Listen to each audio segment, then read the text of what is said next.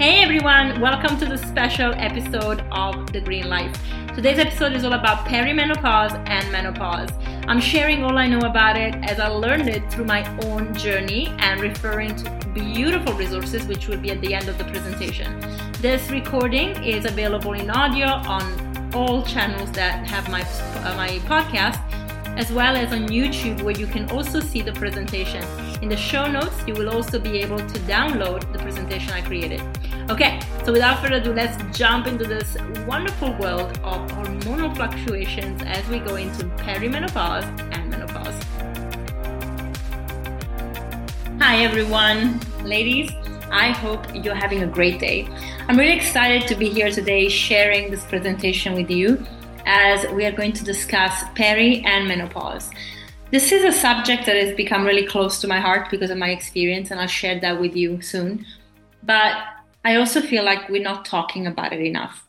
That is probably because we live in a very patriarchal society that has never really catered and nurtured the needs of women.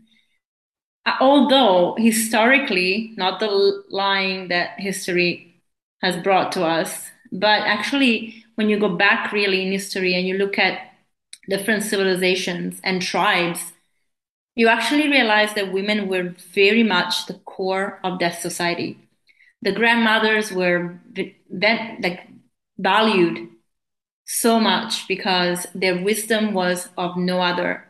Men were there to be strong and to be physical, but women were the one actually leading the, the tribes and very much being in charge of how they would develop and survive.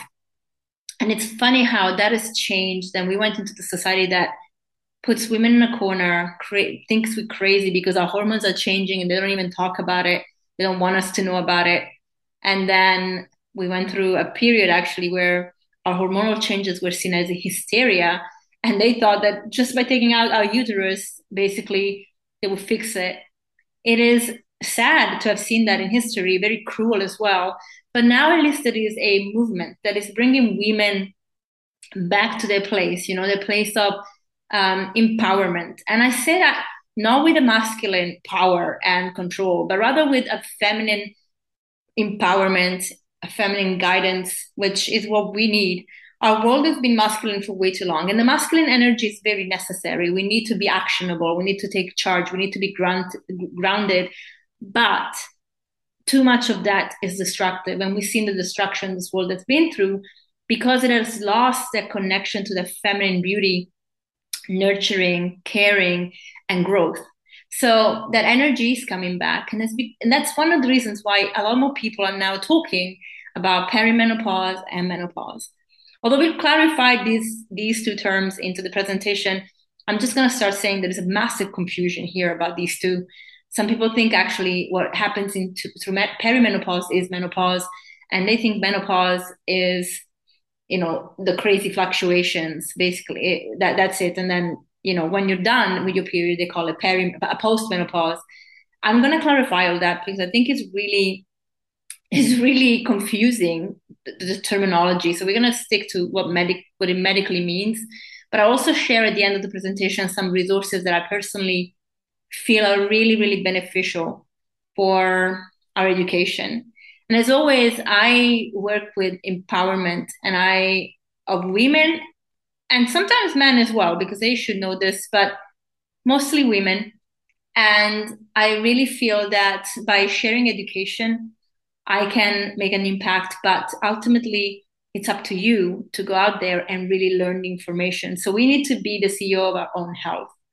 That is really important because if we are not and we don't know what we're talking about, we don't have questions. We don't make connections. Anybody can tell us anything. And we could be taking drugs and we could be uh, avoiding certain things and we could be following protocols that maybe don't work for us. So knowing your own body and knowing the the literature and knowing uh, medicine and questioning and working towards developing developing your understanding it's really the key to functioning into those changes that we go through as women. So before we start, I just want to mention I am not a medical doctor, but I'm a coach, I'm a nutritionist, and I really am passionate about health. And I've studied more years than I can count.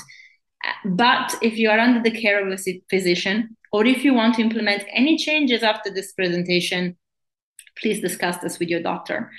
As I said at the, at the end of the presentation, there is a, a page of resources that I personally found really, really helpful for me in my journey so that you can check them out as well. And a lot of the resources are doctors.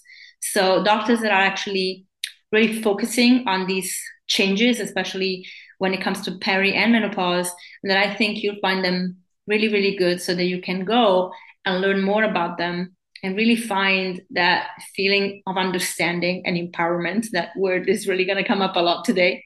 So for now, I'm going to put myself in a hiding spot because I don't think you need to see me for the rest of the presentation. So um, a little bit about me before I'm a board certified holistic health coach, plant based nutritional advisor, but also studying holistic nutrition now, which is kind of a blend between nutrition and naturopathic medicine.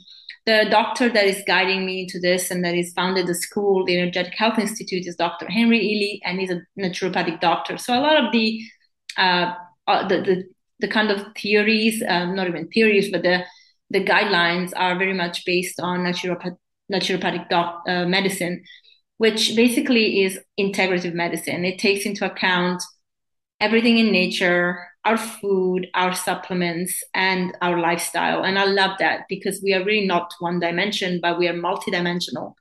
And I won't even say 3D because actually we are more than that. We are way more 5D than we think. I mean, our spirit has got a lot of um, importance and power in 2015 i left banking and i wanted to really pursue something i was passionate about um, after so many years in finance and while i was in finance of course i'm very grateful that i was because i could study but i was never pursuing um, my calling and i would say that although i've worked for the past what now uh, 15 to now uh, seven years uh, in fact, I've worked a little longer because I actually started coaching at, in 2013. But I kind of almost 10 years into this practice, I kind of know now that I had to learn a lot from from experience, and I think this is normal for every single um, industry. But I I'm happy that I did because at the beginning I was more of like a generalist, and now I'm definitely more focused on women and really educating them about health. Uh, lately, I've also been told that I need to focus on on kids and helping them understand health from an early age, because um, there is definitely a wave of worrisome approaches to their health when it comes to ADHD um, or their intake of food, and so we have to. There's a lot of work to do there, but um, but women are of course something i can mostly relate to because i'm one.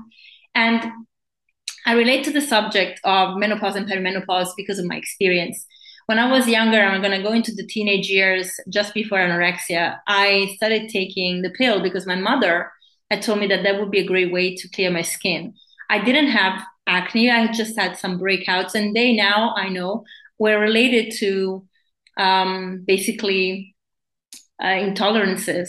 And so I basically did not really thrive um, because of, um, you know, all these things that were happening. Like I was just uh, having these breakouts and I was eating the wrong thing. Then I became anorexic and actually my skin cleared up during that point.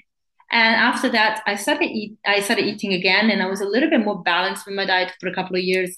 But I I went into my twenties binging. When I started binging, my skin was okay because of the pill, but the moment I stopped the pill in 2023, I had acne. I had adult acne, and it was so bad that my my dermatologist put me on antibiotics for for a while. It worked for a week, and then it stopped. It messed up my gut even more. And I come from a background of having antibiotics as a child, so I spent a lot of time being constipated. And then I also uh, was in the end put back on the pill by my gynecologist. And on top of the pill, I was on androgen um, med modulators, uh, a drug called Andro- Androcur, which basically, yeah, stopped the androgens from producing, from stimulating the sebaceous glands into our skin to produce more sebum. And although that was quite good in terms of, I mean, it was better than uh, you know a Roaccutane, which can totally dry out your skin. It was still a heavy drug, and I had to take it in in conjunction with my pill. Now I didn't have severe uh, side effects from the pill, but I didn't have a good relationship with my body already. And on top of that, I had these severe hormonal fluctuations, however, that impacted the way that my body was looking. So one day I could look really lean, and one day I was just retaining so much water that I looked like I put on five kilos. And it was so daunting and exhausting because everything was always up and up and down.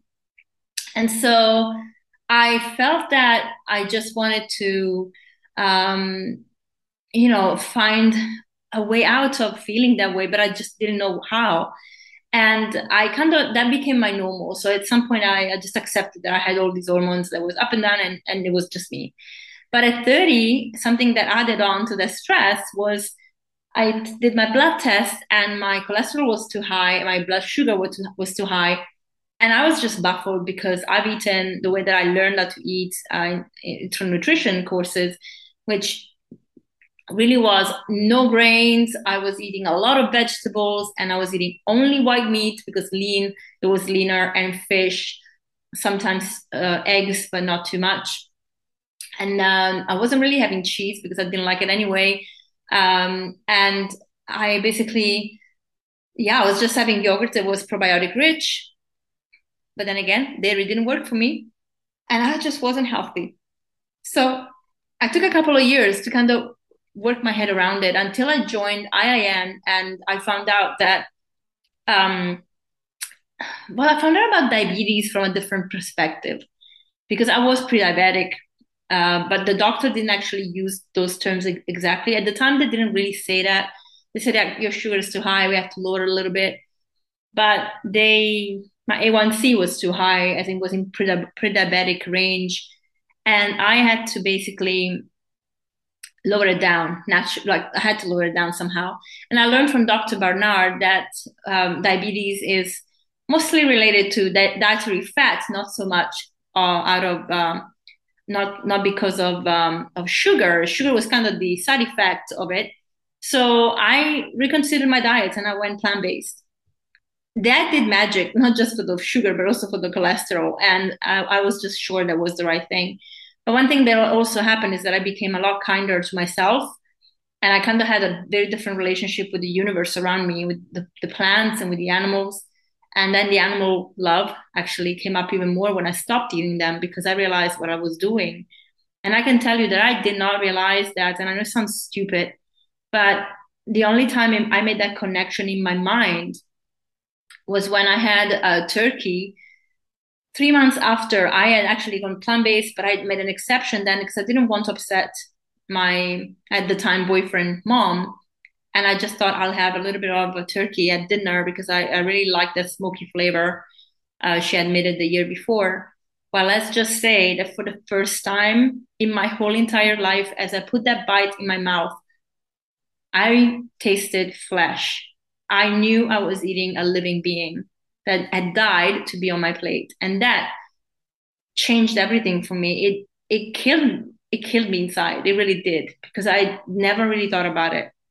So when i i changed that and everything really magically went back to went, went to perfect. Like I, my health was great. I was feeling amazing. But of course in life there is not such a thing as a stagnation not even when you're feeling great. So fast forward to 2000 and um, 16, I started gaining a little bit of weight, but that was mostly due to the fact that I was going through some stress, but also was really overindulging in a lot of new vegan treats that were coming out. My husband and I, or my boyfriend and I at the time, but my husband now, used to love having these treats from Planet Organic. We lived in London. So we really enjoyed kind of tasting all these different things, and it didn't really serve me very well. But what threw me into a deep end with my health was really in 2019 when we actually finally moved to Portugal after over a year of trying to manage this project of recuperating an old farmhouse and doing so much work with the idea of having a retreat here before the pandemic happened. So I had a very stressful time. And on top of breaking my arm, moving here, My mother joined us for three months, and let's just say that wasn't very healthy. My brother had been with us for almost a year, and that also wasn't healthy because we were a unit, a couple that was working very well together, and somehow all of a sudden we got these very external influences, and that really stressed me out. But to an extent that I I really, my hormones went so off that I didn't even know how off they were. I kept on saying my hormones are out of balance. My hormones are out of balance. I feel exhausted. And I was, I was exhausted. I was waking up tired. I was waking up with very, very little tolerance to any stress. I could be fine one moment and then a little trigger would come and I would just blow up. And it felt exhausting because I knew, I felt and I knew nobody really understood me. And I basically now know I entered uh, through stress, an early phase of, of perimenopause. But at the same time, uh, I didn't understand what was going on, and a lot of things were starting to happen in my body as well. I was changing physically as well, and of course, again, my nutrition wasn't top like at the beginning when I went plant based. It wasn't solely whole whole foods. It was some processed food, maybe too much fat, and I started gaining weight around my belly. My legs looked like pillars. I I basically had no shape other than these pillars full of water and it was just disheartening i had pain in my liver and in my in my gallbladder i can tell you the pain. I knew exactly where it came from. Every single day i can just had that pain and i was feeling exhausted and my adrenal glands were out of whack. I basically was not functioning and i wasn't sleeping at night. I was having nightmares. I was having restless nights. I was having sweats. But I didn't understand what that was. I didn't actually understand that it was perimenopause. Neither did I understand, neither did I know about perimenopause. So I was thrown into that. Now, of course, my old, good old friend, high glucose sugar, came back and said, Hello, I'm here. Let's give you some type 2 diabetes. And I basically, I was totally out of it, totally out of it. And um, I basically a year later in 2020, I at the end of 2020, I just knew that I could not carry on that way. I just couldn't carry on that way. Now there were a lot of stress factors that were out of my control. There were people living with us that I I was just I knew in my heart I was done living with because I just didn't feel like myself anymore. I didn't have a moment to myself. I didn't feel like I had a moment with my husband. I I was just feeling overwhelmed. And um, only when they left, I really realized the impact of that, I must say. And I'm not blaming them, but I'm just saying I was not, I, I just know myself and I'm a kind of person that needs that quiet and I wasn't getting it. And also that unfortunately when it comes to family and this will be in the in the next podcast episode for my for myself that it's really tricky because we don't always or ever appreciate um, our needs.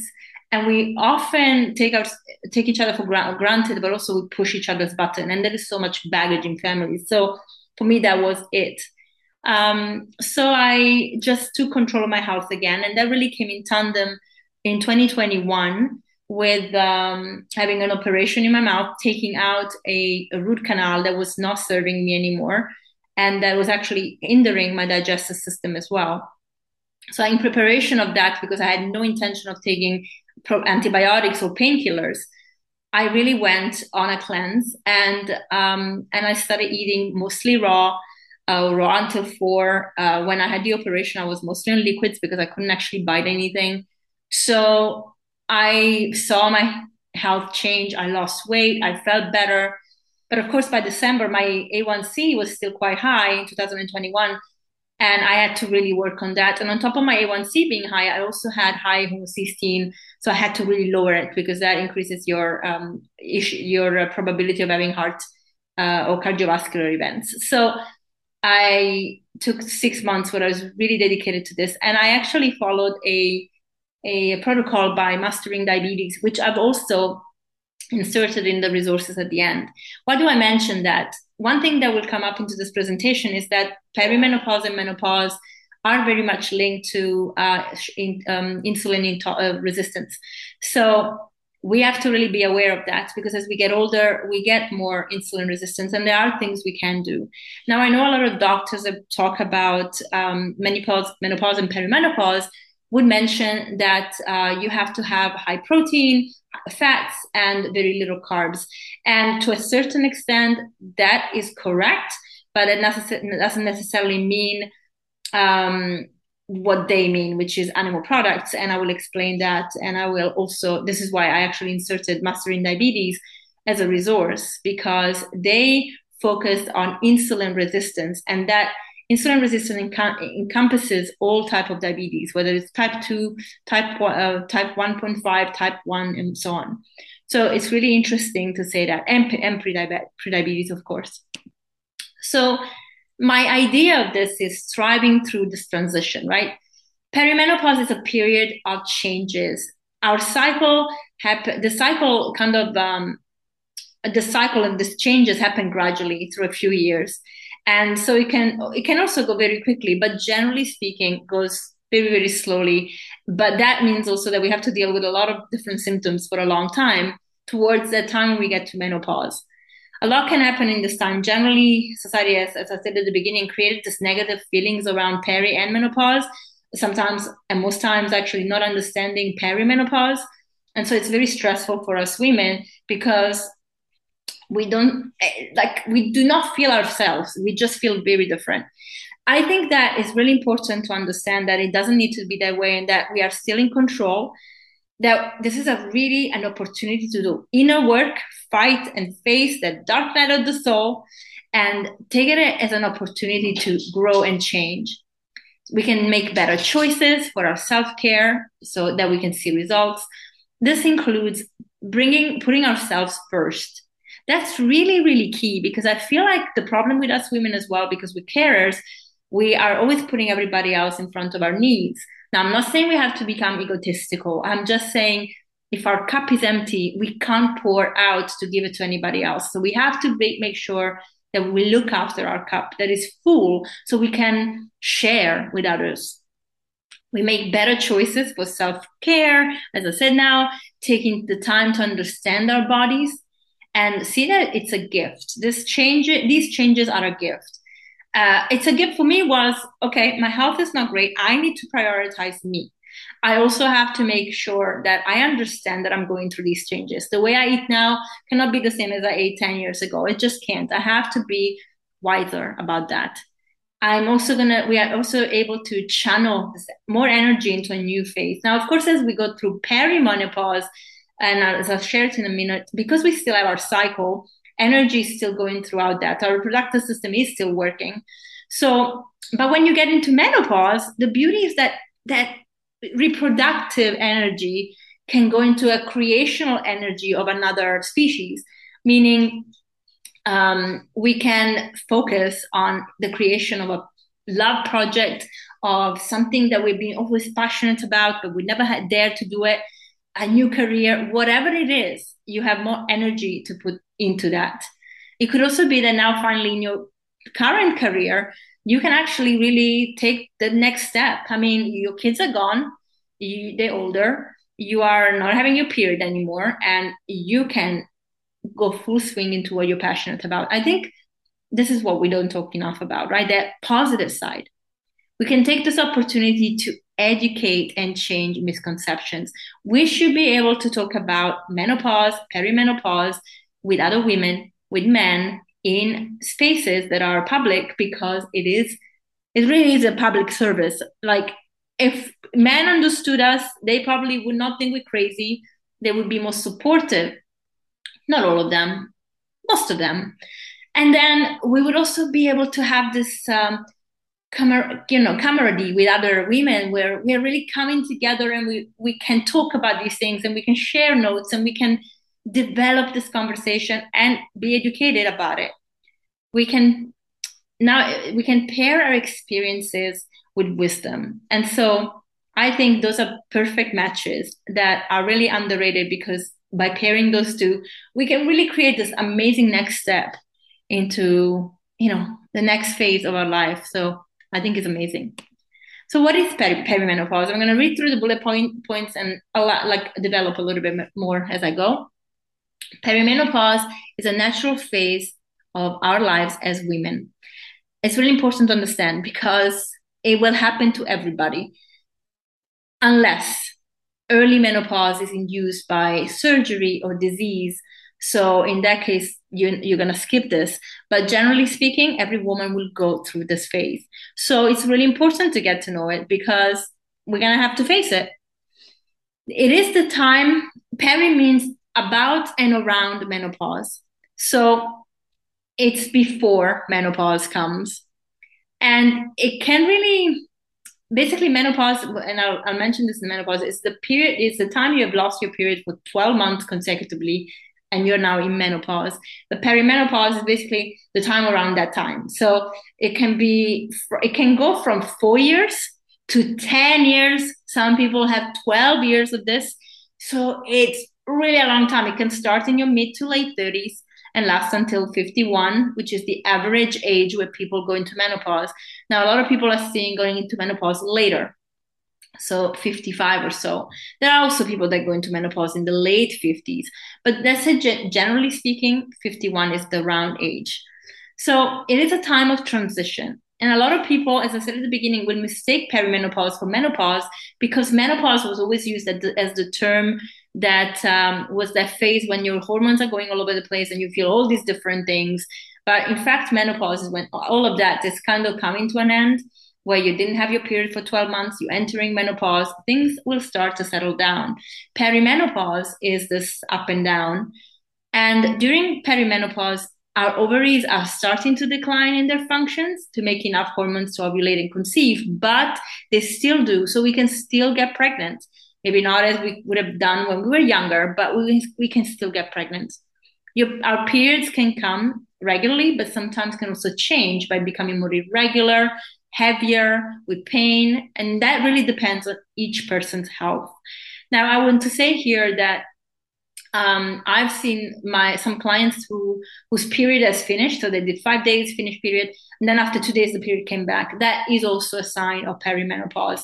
So the hormones are basically fluctuating so much that there is not a a transition be, be, between your your menstrual phase to the next one.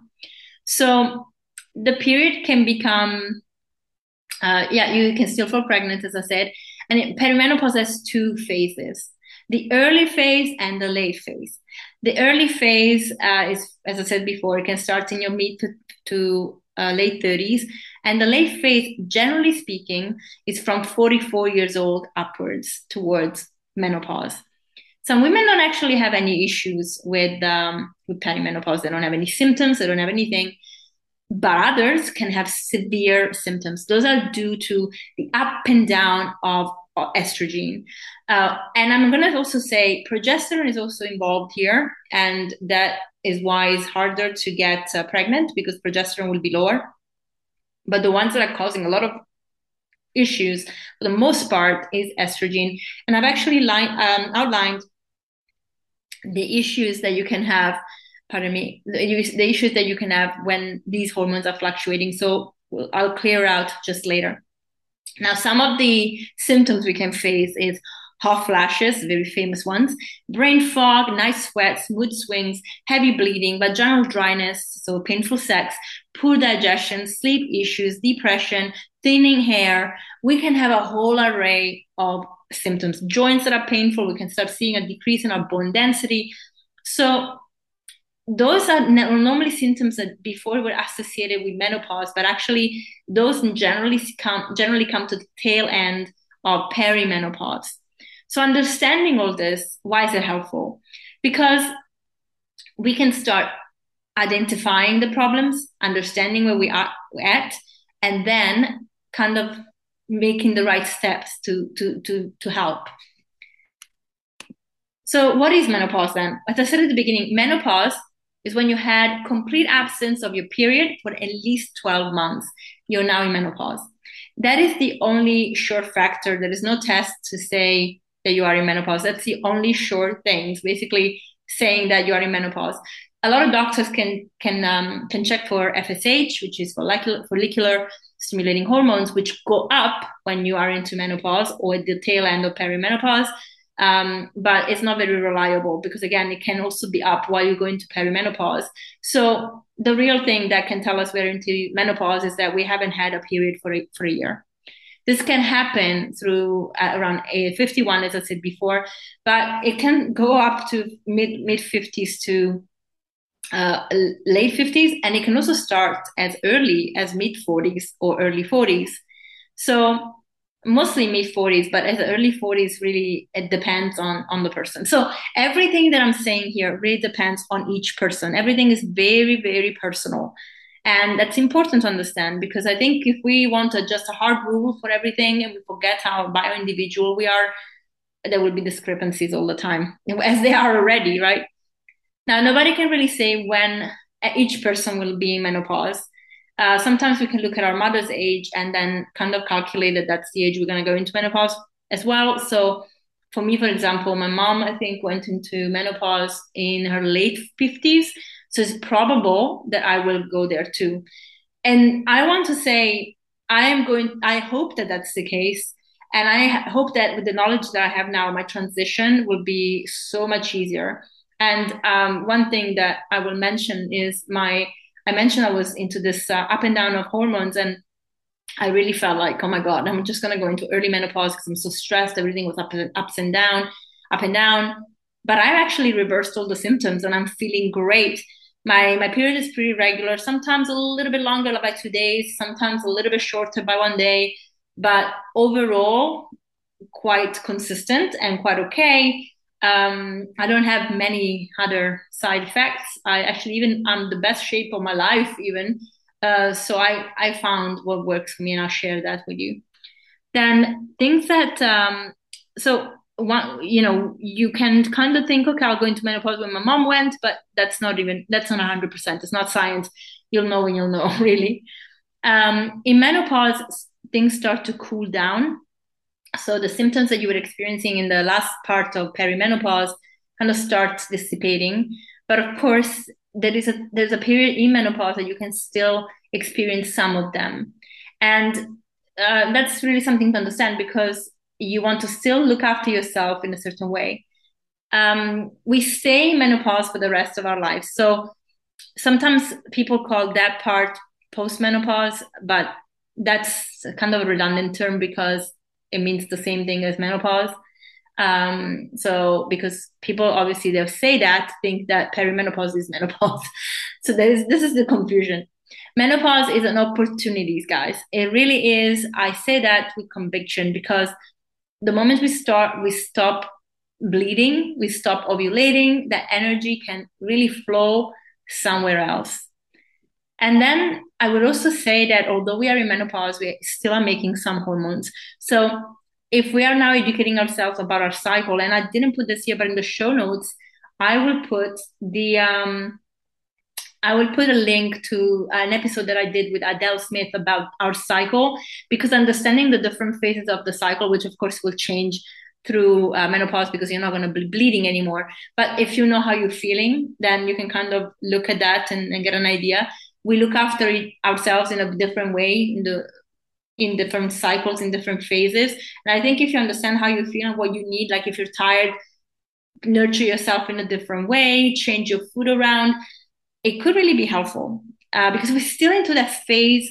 I, re- I really believe until the day we die we're still connected to the moon we go into the lunar phase and uh, we still have nature in us we still have the seasons we're connecting to them. So knowing these things is never going to hurt you is going to really help you and everybody can do it differently because we're all unique but it's nice to know that those things are available. So i'll link that show uh, down in the show notes. Then menopause as i said before can come earlier.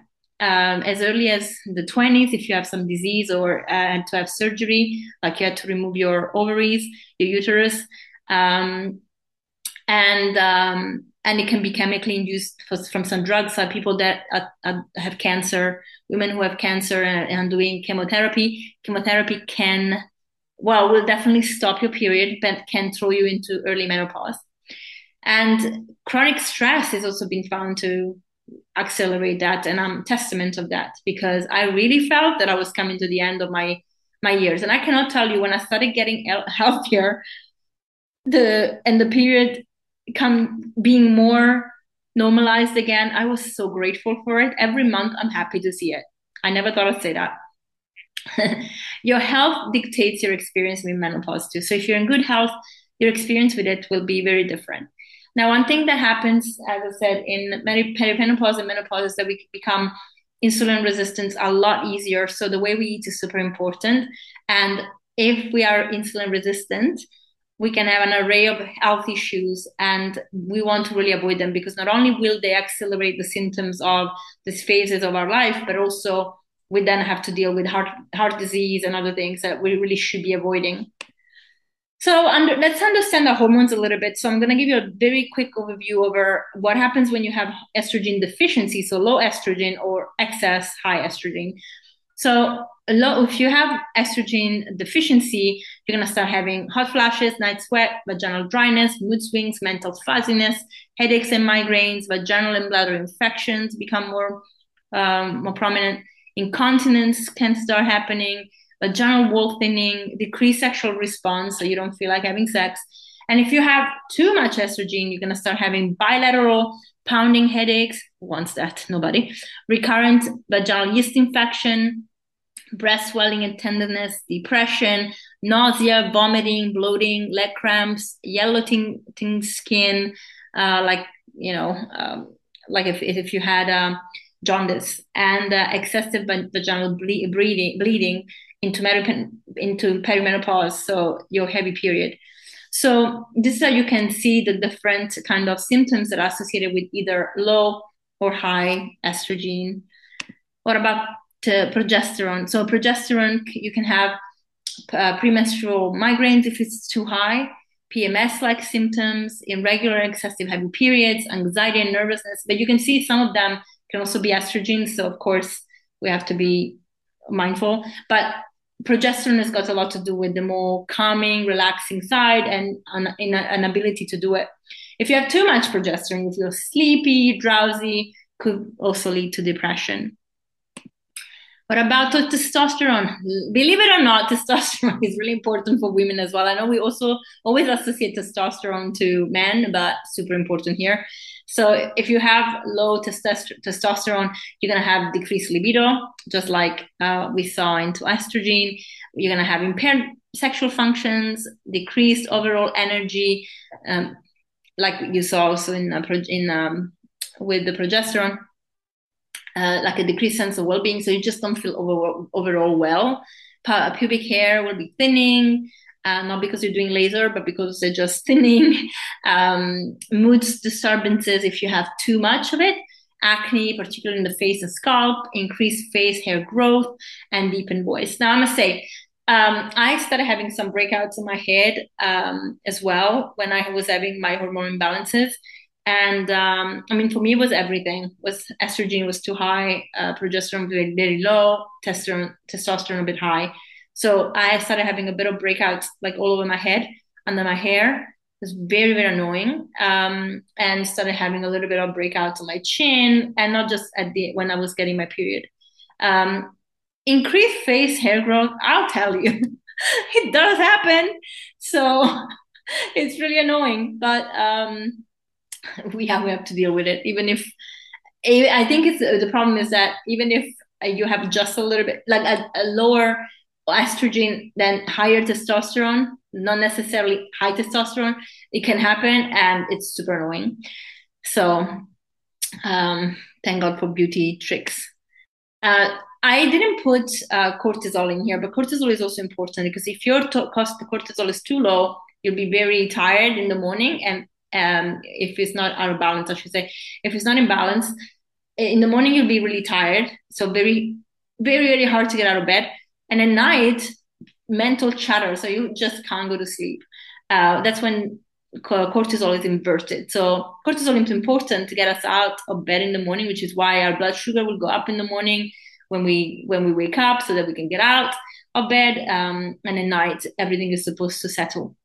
Now, a test that can assist. Now, there's not, as I said, there's not one test that can do it all or can be precise. But don't guess if you can know certain things. So one test that is really great to do is the Dutch hormone test, which is a dry urine test. Basically, you pee on a strip for one day, and then you send it back to the lab, and um, they tell you your different hormones uh, throughout the day different stages. So you can see how they go up and down. And this is actually a good one also for seeing if your cortisol is too high in the night and too low in the morning or vice versa, or if it's in, in normal, you know, normal range. So very good to do that. Thyroid hormones, very, very important. So I would say our thyroid is something that is key when we want to talk about health um, and never take it for granted. So that that you know controls so much of us, controls our mood, our metabolism, so check it out. A1C fasting glucose and, and fasting glucose. Your A1C will basically tell you your three month. It's a three months uh, average blood glucose, and your fasting glucose is what you have in the morning before you eat anything. Um, and it can tell you if um, if you know if, uh, if it's too high or too low.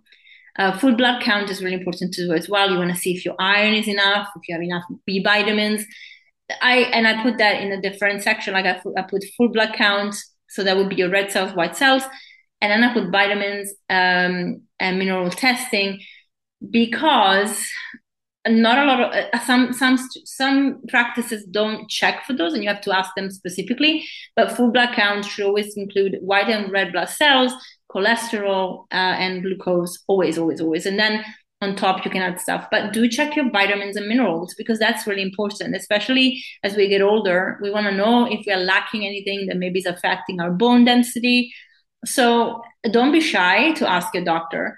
If you are in a country where um, your your health is subsidized you might have to push a little bit because you know of course then you're not paying um, but at the same time you're paying your taxes. And i think it's really important that you know how it was what you are with your health if you have enough nutrients because if you don't you can supplement you can look after yourself and you can actually prevent more expensive um, you know side effects and and diseases that would take a lot more from from uh, the government than just testing these things so they have to just doctors have to just think about that um, I would do heavy metal tests because uh, we don't even know sometimes that we have heavy metals in our body. A good and reliable test is to check your hair follicles. Um, so some they will take your hair and test it for heavy metals. You normally would see in there um, things like mercury and aluminum. So do stuff like that. Um, bone density test, I think, is very important, especially er, from from your early 40s, because if you see that there's a decrease in your bone density, then you can do something about it, and we'll talk about the things you can do. Cortisol level, again, you can do it through the Dutch uh, test, but if you haven't done that one, then uh, and you do a full panel of hormone hormone tests, uh, you can check your uh, estrogen and progesterone, testosterone.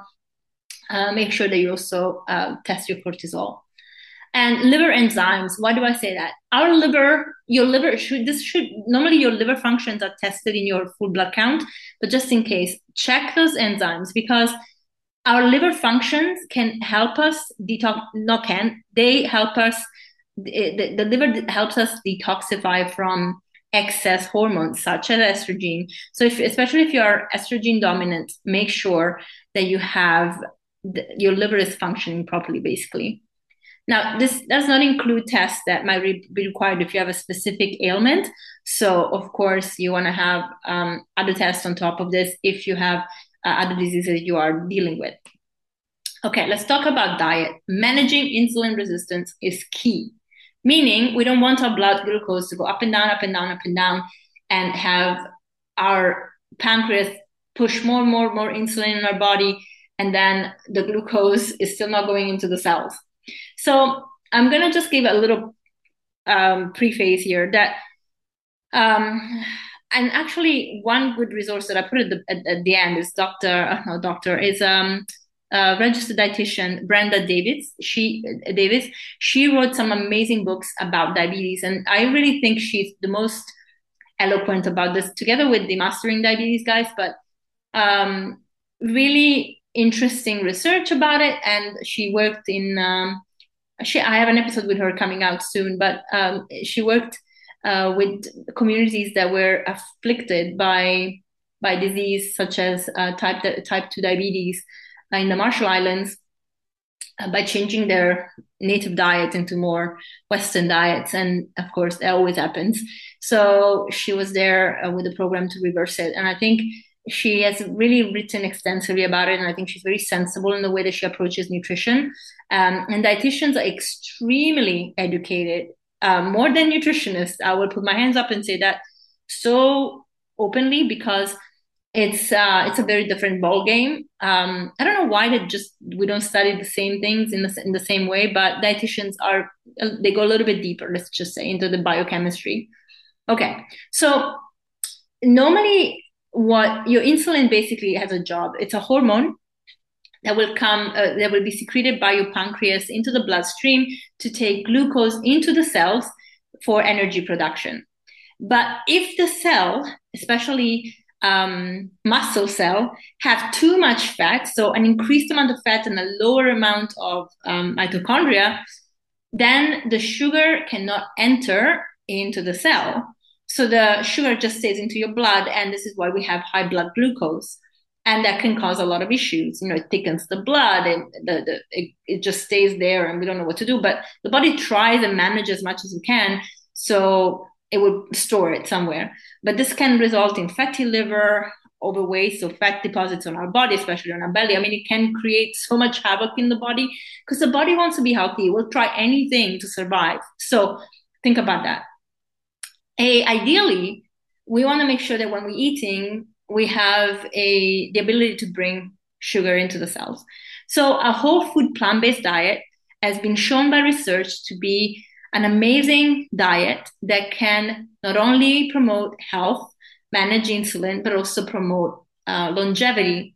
It needs to be done properly, though. And this is where I think the uh, if you have insulin resistance at any degree, even if you don't have prediabetes or diabetes, just if you're not in the sweet spot. So if your fasting glucose is over 80, for example, or 85, I would say check it out.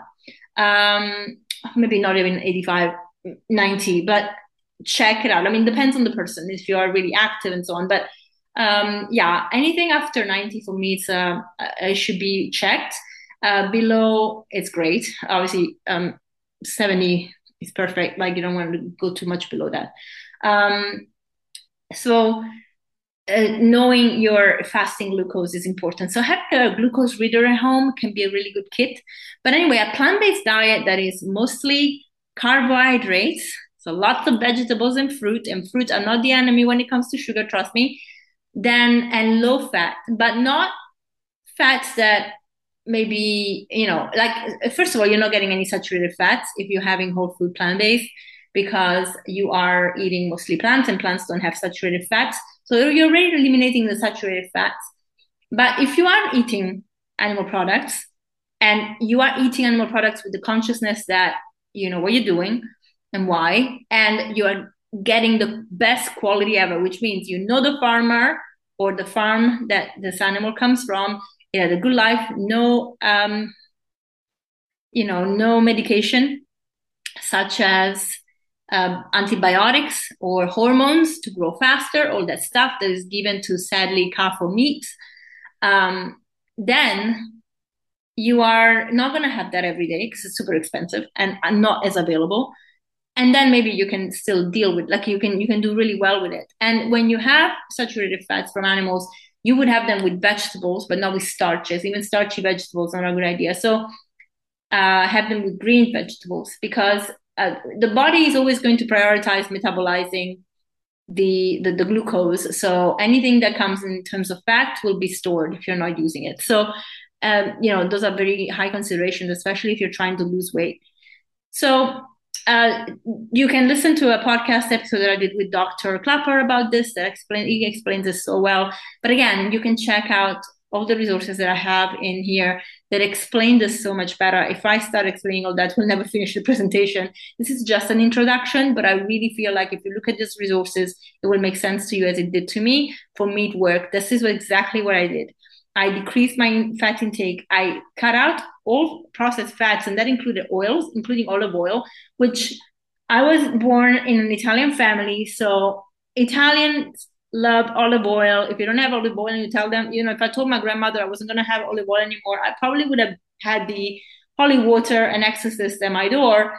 But the truth is that it just didn't serve me. I wasn't feeling great with it. And I only knew and noticed when I stopped eating all these things and I felt amazing.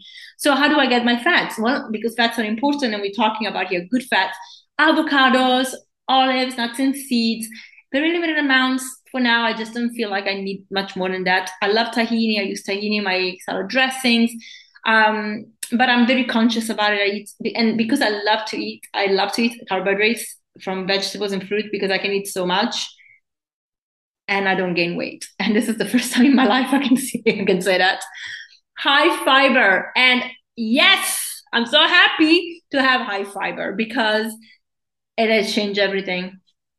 Even if you start looking at what your poop looks like, trust me, if you eat good fiber amounts, you are going to have better poop. So poop is important detoxifying, antioxidant packed. So if you're eating veggies and fruit, great. Organic is important. You don't want to be putting pesticides and endocrine, endocrine, endocrine, endocrine disruptors. I can't. I don't know why I couldn't say that word.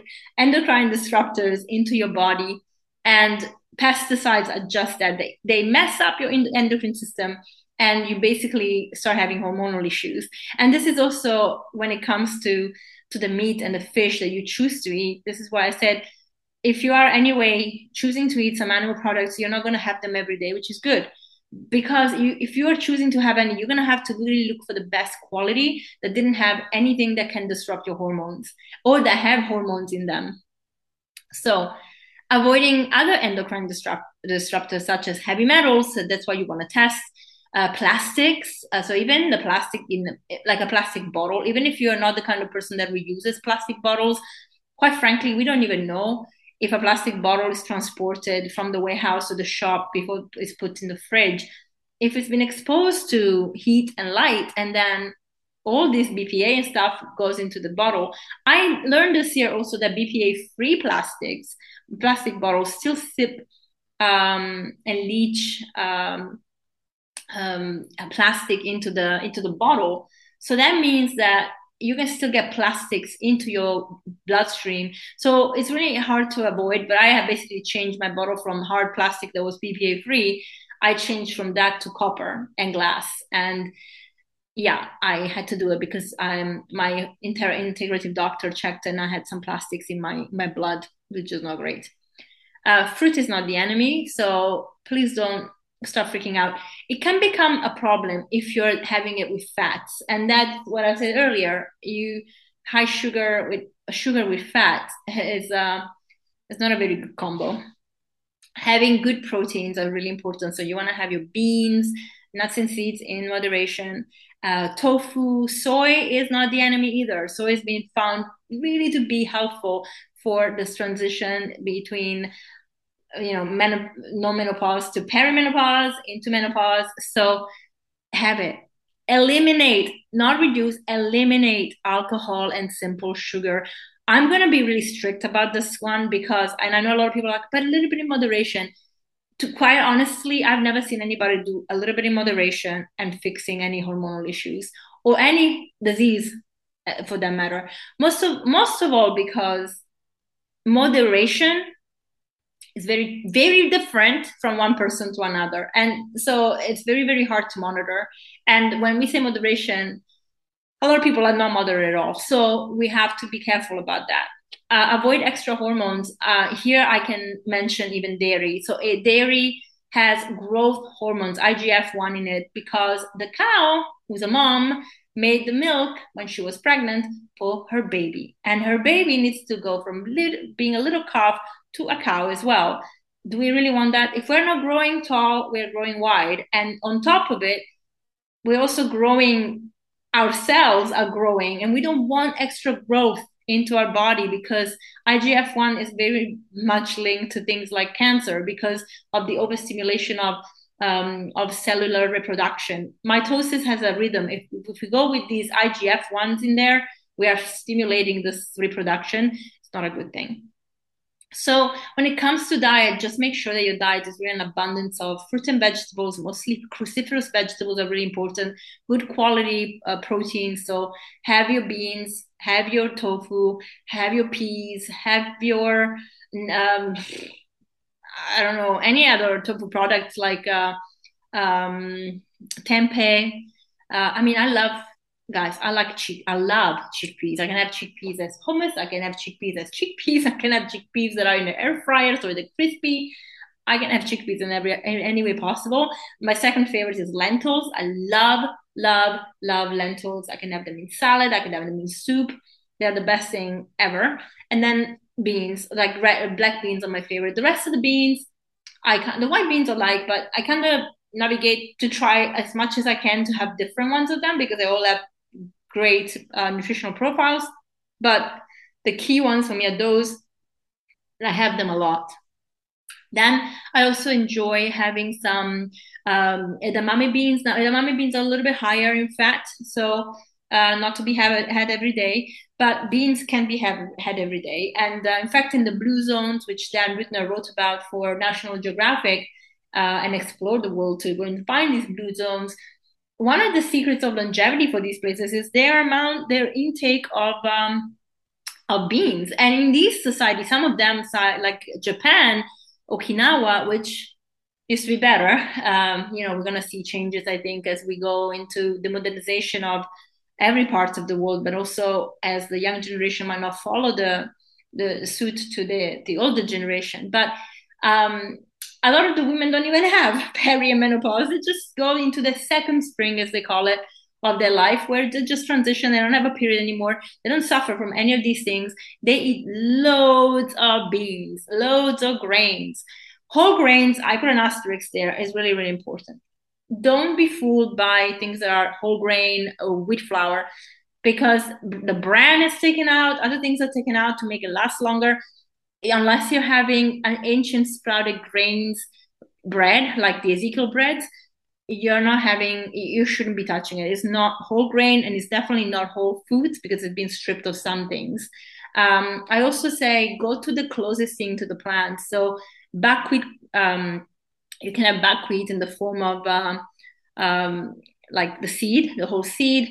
You can soak it overnight and you can blend it in the morning after rinsing it and make pancakes from that liquid. Trust me, it does become a pancake. And that's really whole grain. it really is. You can have oats cut, uh, st- steel cut, not the porridge one. Um, you can have rice, um, whole rice. Of course, you want to be very careful with rice. You don't have too much rice because um, there is um, arsenic um, in, in rice, sadly, so you don't want to have too much of that. Uh, quinoa, very good. Um, you can have buckwheat. You can have, I said buckwheat, sorry. Uh, you can have millets. You can have, you can have so many different kind of grains, and just really go as close to the whole grain as you can to the original, you know, way that you used to eat it. So this is really diet. Then what about HRT? Before I talk lifestyle and everything, what about hormonal uh, replacement therapy? Quite honestly, these things can help. And this is where you want to talk to your doctor and really think about all the options. Test your hormone levels before you take anything and before you decide anything. Know what's available to you. Go for bioidentical hormones that are not mammal derived like they used to from horses um, and educate yourself ahead of t- time and ahead of the meeting with your doctor to understand what are your options. Um, I would say uh, bioidentical hormones obviously are great, and I would say talk, uh, check out the book. I put this in the resource from Dr. Uh, Christiane Northrup. She wrote a beautiful book that really covers every option you have on HRT so that you can really look into them, go to your doctor, educate it, and see what works best for you. So that is really an option. Look also at food supplements that can help you uh, to regulate your hormones, like soy, yams, Pueraria mirifica, and Vitex. Vitex is something I personally use, and um, I find it great. Things like maca I also use, which is a adaptogen. Um, I, I, put it here as adaptogenic herbs, uh, powerful too. Um, uh, ashwagandha shatavari. So all these Ayurvedic uh, herbs are fantastic for regulating hormones. They're adaptogens, so they help the body regulate itself. They might not always be enough though. So HRT can be a great option, but be educated before you go to your doctor so that you can really talk about the options. And we need to not be afraid of these because especially if you go for bioidentical and not uh, synthetic or, you know, things that like bioidentical will mostly come from plants.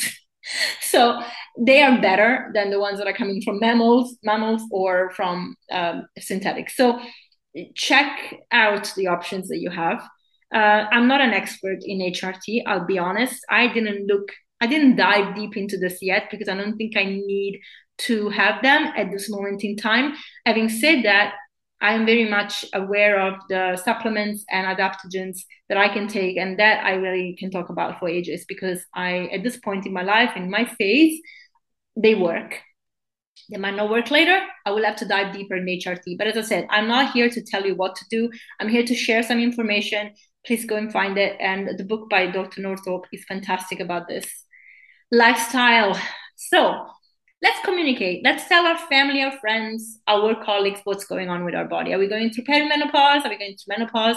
We don't have to hammer about this all the time, but some education is very important so they don't think we're going crazy. If we are feeling in a certain way and if we are going through that shift and we're going to and we're trying to balance things out they have to understand what's going on with us i can tell you that when i went through my cycle of early perimenopause that I threw myself in through poor lifestyle and dietary choices, people didn't understand what was going on with me. They really didn't because I didn't understand what was going on with me.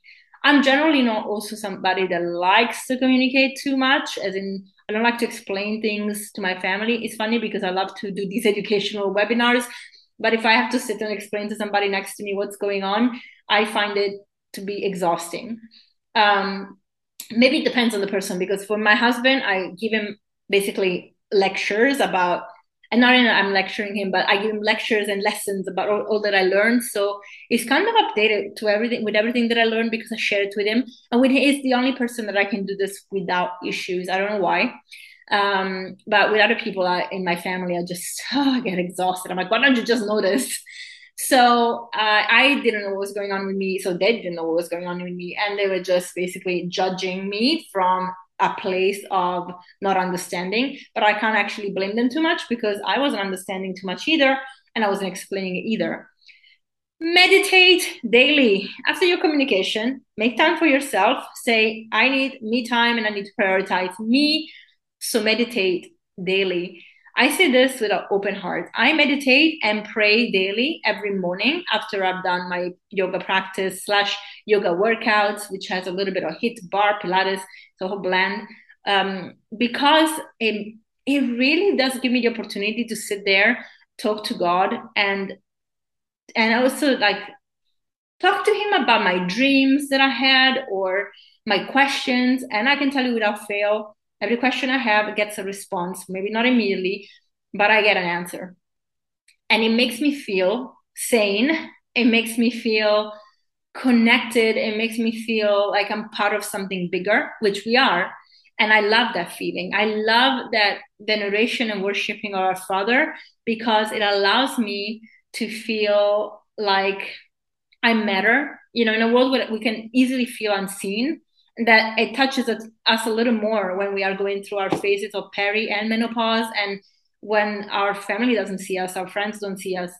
And i i feel that i i really found that comfort in the most high seeing seeing me and talking to me and paying attention to what i'm saying. And i'm not there asking for anything. I'm just asking for guidance and confirmation. I love that. Then deal with trauma and feelings um, I started opening up about my story in my podcast because that's one of the things that I'm doing regression therapy. But also, I'm going so much deeper. I don't want to get into much of this, but I'm going into Akashic records. I'm going into uh, family constellation. I'm basically trying to find out what happened through my life cycles on this planet and really heal that hurt. Every hurt is mostly mine, um, and I just happened to be in a family that created some trauma, created some challenges because they're also facing theirs, but also because I needed to learn a lesson. I'm understanding all this now. But at the beginning, I just kept on having this res- resentful feeling for my mom for not being a good mother, for motherly, uh, for my father for being quite uh, selfish. I cannot change who they are, but I will also have to take responsibility for how I'm growing from this. So this is what I'm doing. Now I also had to kind of um, and this will go into the next step. I had to stop my relationship with my family because they were, you know, if you're growing and they are not growing in the same direction or same speed, or at this moment, it doesn't work. So there's no point in having a relationship that is deterrent for my growth because that's what I'm focusing about now because I have a purpose. And um, and turning 40 was such a catalyst for me to go into that. So I love having this uh, time to actually really surround myself with the people that I know are nurturing that growth and um, not being around people that are not, even if I love them. That's the sacrifice sometimes we have to make. Exercise, move and stay supple. Do not become a rigid board. Move your body. Yoga is fantastic for that. And one thing I will say our workouts have to change because we cannot work out like men. We are women. Uh, and the beauty is that we can't basically force ourselves to work like men, stress our bodies out. We have to find a rhythm that um, will make us feel better. So I realized that as I turned 40, I don't like to work out. Um, I don't have to, and like to work out for longer than 20 minutes, 45 minutes when I teach. Why? Because I am the one hour was just stressing me out, making me feel like I didn't have enough time but also not serving my body. And now that I work out less, I have less fat on my body, more muscle. And I've noticed lately that I have to start doing some weights, um, light weights, but some weights because I'm getting used to my body weight. So I'm not challenging as much. So I'm to now have to take it up a notch.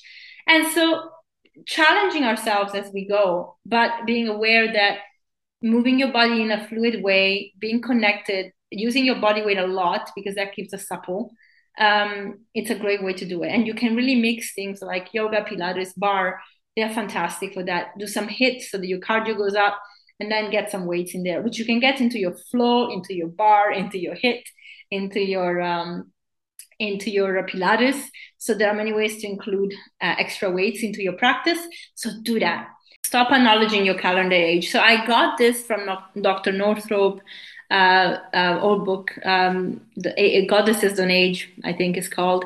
But one thing that I like about this is that when we put an age to something, people always judge us un- un- unconsciously. And um, if we didn't have an age and we could just share wisdom, that's all that matters, right? So I think it's a brilliant thing not to really celebrate big birthdays anymore. Celebrate your life. And you can choose the date of your birthday if you want, but you don't need to celebrate your birthday. Just celebrate your life, your accomplishment, your your next step, like something beautiful to do with that. Then leave toxic relationships behind. Now I, I did say it's kind of goes together with surround yourself with people who nurture you, but at a at a next step is really leave toxic relationships. Like don't leave a door open for those because they somehow always manage to creep in and make you feel anxious and stressed and make you feel less and you really don't need that. And i say let them just go and it's fine. They they, they can go. They they have served that purpose. Maybe they needed to challenge you to grow and so on. Let them go. Um, do not use toxic products. the times and times again that I see this, um, our cleaning products at home, deodorants in the house, body care, deodorants in our body, and so on. Everything that we buy commercially is not serving us and our hormones. They are hormone disrupt, endocrine disruptors. They mess up our hormones. They pollute everything. They can cause cancer. I don't even know how some of them are even allowed like scented candles. Use essential oils, apple cider vinegar, and water. Trust me, you're gonna be okay. Don't take anything polluted in your house or on your skin. Use only natural skincare. For my skin, uh, I'm using jojoba oil, which is very similar to our sebaceous glands production oil, so very similar to our skin. Um, I mix it with our oils like avocado, uh, argan oil. I mix it so many oils and then I put essential oils in there. And I love my skincare. Um, for the body, I use almond oil with different essential oils.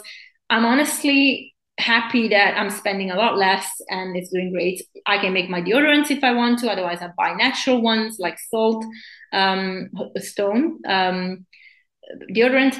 But also, I have a course on my website with um, Naturelli that you can do, and you can learn how to make your own products. So you can check it out on my website, loveleen.com, at the shop in the shop, and you can really just get the videos and you know do your own thing, like do your uh, um, your uh, your your program. It's it's brilliant that way. So um, so make, be sure that you're not putting any toxic products on you. And make time for you. So do not feel guilty if you need time on your own, if you need to do something for yourself to feel better, prioritize yourself. Enjoy int- intimacy with your partner. So whether you're with your same man, the same man for years, or if you have a new partner, make time for each other, be intimate with each other, stimulate each other uh, physically as much as mentally, and really nurture that because as we get older, that really doesn't have to go away. I'm learning now that there are women in menopause that are having the best sex of their life. It's amazing. That's awesome because we always think about that as the end of everything, but actually it's the spring of everything. So everything is new. And I think it really comes with making sure that we're feeling full so that we can enjoy uh, the fullness of the relationships as well cleanse. Cleanses. Oops sorry guys. Cleanses are very important. So if you have heavy metals in your body cleanse is very very important. Uh, you can use zeolite which is very good for binding heavy metals in the digestive system and pooping it out. Bentonite is really good as well for things like uh, parasites um, chlorella spirulina, great for, especially chlorella, great for heavy metals. Cilantro is great for heavy metals. Take minerals daily like magnesium, selenium, zinc, silica, Epsom, therapeutics, bath salts. Uh, into your um, into your into your bath. Um, they actually really help. Like silica is really good at binding um, um, um aluminum, so great for getting that out. Coffee enemas are an option if you haven't done them before. You could try them, or you can learn about them. I learned about them through the Gerson therapy, and I can see now that more and more people are doing them as a support for cleansing the body. Infrared saunas are brilliant, but any means for you to sweat, even if it's not an infrared sauna, but just a sauna, sweat, sweat, sweat, sweat.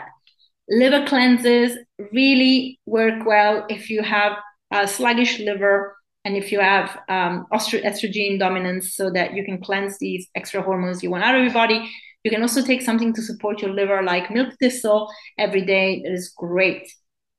So really cleanse your body and uh, check out a cleansing, like a practitioner that does cleansing protocols. Uh, maybe compare them two or three, see how they go, and see if they include all this. You can also do intravenous um, um, ozone, which uh, gives more oxygen to your blood cells, regenerating them. Remember, oxygen is one of the things that nourishes your mitochondria, so not a bad thing. Creating more energy. If you are creating more energy, of course, you're also stimulating your um, uh, your body. I forgot to say something when we talked about diet, actually, that I think is really, really important. Um, it's really key here to to do um, sorry, I should have had it open after the recording stop. Um, to do a intermittent fasting. Why? Because fasting really helps with with uh, insulin resistance. So uh, going between six o'clock at night until the next morning, nine o'clock, ten o'clock, it would be ideal. Okay, not eating when you wake up. And also be calorie responsible means, and I don't want you to count calories, but you don't have to have three meals a day. And if you're a snacker, that needs to stop Snacking does not serve you. Your mitochondria needs to have the time to use the energy you put in your body before, take a break. After you take a break, the the um, the cells can also regenerate and ex- expel toxins. If you keep on bringing food into your body, they're just not going to have the time to do it. So trust me when I say fasting is a good thing. Okay, sleep, very important. Seven to eight hours a night and be consistent with your schedule. If you are someone that goes to bed at 10 o'clock, it's 10 o'clock. Um, and try to wake up at the same time, unless you want to have a line sometimes, but try to be consistent because that really does help you um, with your circadian rhythm. Avoiding caffeine after 12 p.m., if not at all. Uh, considering tryptophan and melatonin to support your sleep.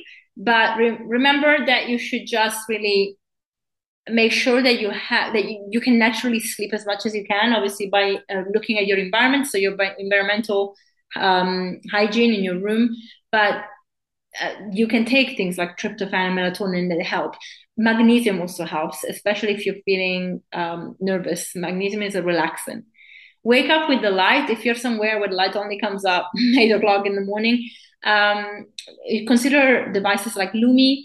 The Lumie clocks um, kind of have they they don't just blast you know noise that wakes you up a bit in like in a in a, in a, in a frenzy but they slowly start to have light come up and you wake up with light. And then you can have sounds like chirping birds and water whatever. So it's very soft and much less stressful than an alarm clock and make your room comfortable. And so when i talk about sleep hygiene we're talking about darkness make it super dark um, so no devices in there, no uh, blue lights after uh, two hours before you go to bed. Make sure that you don't have um, EMF around. So take out your Wi-Fi if it's close to your room. Um, take out your phones out of the room. You can put them uh, outside the room for emergency maybe, but you keep them outside the room just for calls. So maybe you can take your Wi-Fi off. Um, you can um, you can also unplug if you're really sensitive to energy to electromagnetic fields, you can unplug everything from the wall and even take off the electricity in your room. Uh, sometimes the room has a, a switch for it separately from the rest of the house. So you could do that. Um, temperature is really important. If you're somebody that loves heaters in the house during the day, I don't blame you. But at night, you want to have them off and you want to have a room temperature of 17 degrees and then really just enjoy a nice duvet because that makes a huge difference in your quality of sleep, whether you're going to perimenopause and menopause or not. So very, important. So yeah, those are the things that I think. And if you have, if you try, if you have noisy neighbors, maybe have a chat with them.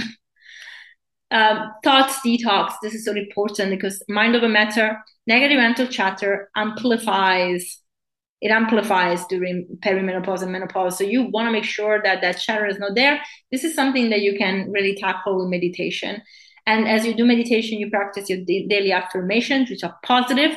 You give yourself a mental and physical high five in the mirror that really, really helps because you want to see yourself doing it. Like give yourself a high five and just I've done this. I've done my yoga. Yes. I've done my meditation. Yes. I've achieved this. Yes. I've dropped the kids at school. Yes.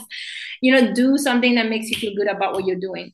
Compliment yourself as soon as you wake up in the mirror. Say your name. Chantal, today you look beautiful. Take that compliment, enjoy it. You know what? You're gonna start seeing yourself in a different light as over time. Might not work the first time. If you're like, oh my gosh, I look tired, look at my bags under my eyes that can go away slowly if you just start looking at yourself and think, I look beautiful. Why not? And I said it before, um, meditating really, really helps. So, something to do. Here I put the dosage of uh, supplements that you should have. I'm going to link um, the presentation so you can have access to this. But basically, go through the list, see how much you need per day, and really consider taking them quite a lot, right? And then the resources. So the Wisdom of Menopause by Dr. Christiane Northrup. Dr. Mariza Snyder actually has a hormonal relief summit, which I highly, highly, highly recommend. She interviews different doctors and talk about the importance of different sides. Now, she's somebody that really um, kind of pushes the, I'm guessing, a ketogenic approach, right? No carbs. Um, uh, I don't necessarily agree with that per se, uh, I do agree that we want to keep some uh, carbohydrates that are ref- no, we want to keep all refined carbohydrates out. We want to make sure that we don't, you know, have insulin resistance. But and this is why I put the Mastering Diabetes because you want to learn learn two things, learn different things and try them. I think that's really the best way to go about it because uh, this is what I did. Um, you don't have to trust me. I there are, there's a lot of research. There's so much research about um, how our insulin resistance can be tackled by a wholesome plant-based diet. And so research is there. I trust the science in that, and I I experimented and find it to be the case for me.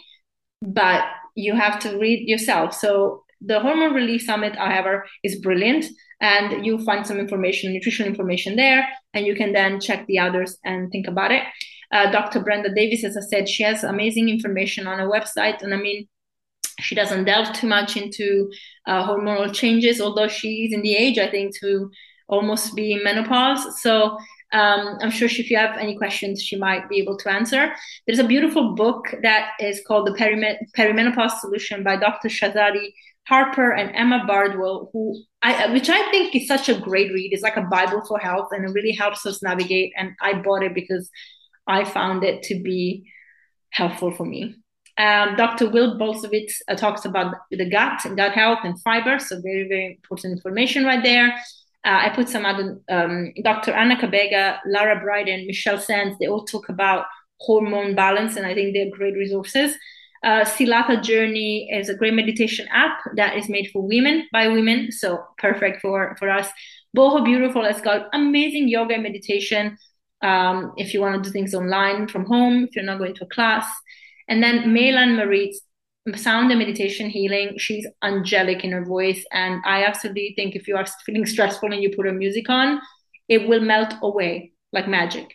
So that guys, that's it. I really hope that. Um, that this was helpful and you found it to really help you uh, navigate this period in your life, which I think we need to appreciate and love because it's beautiful as we are. Um, if we know how to navigate it, it can be terrible if we don't. And I experienced the terrible side, but the lesson I learned from it allows me to share this now, to be confident about what I'm saying about it, um, and being open to learning more and more and more as we go. I I'm excited. You know, I'm excited about this new journey. I'm I'm turning 41 next month, and I'm actually quite happy. I feel youthful. I feel energetic. I'm the best shape of my life. I feel like, yeah, I feel great. So I hope that I want to really feel eh, that everybody feels the same. But I, I work at it. You know, I take full responsibility of the work that needs to go into my body. Meaning, I don't drink. I don't eat crap. I don't have processed food. I just fuel my body with the best food possible because ultimately, if you call it a sacrifice, I don't because I love the taste of everything I'm eating. But the outcome, it makes my life so much better. I'm happier, I have energy, I'm not overweight, I don't have the symptoms I used to have. To me, that is revolutionary. Like I I cannot tell you how shitty I was feeling. So, okay. If you have any questions, you can reach out to me. All the show notes are down. And if you want to just, uh, you know, chat, give me a shout. Bye.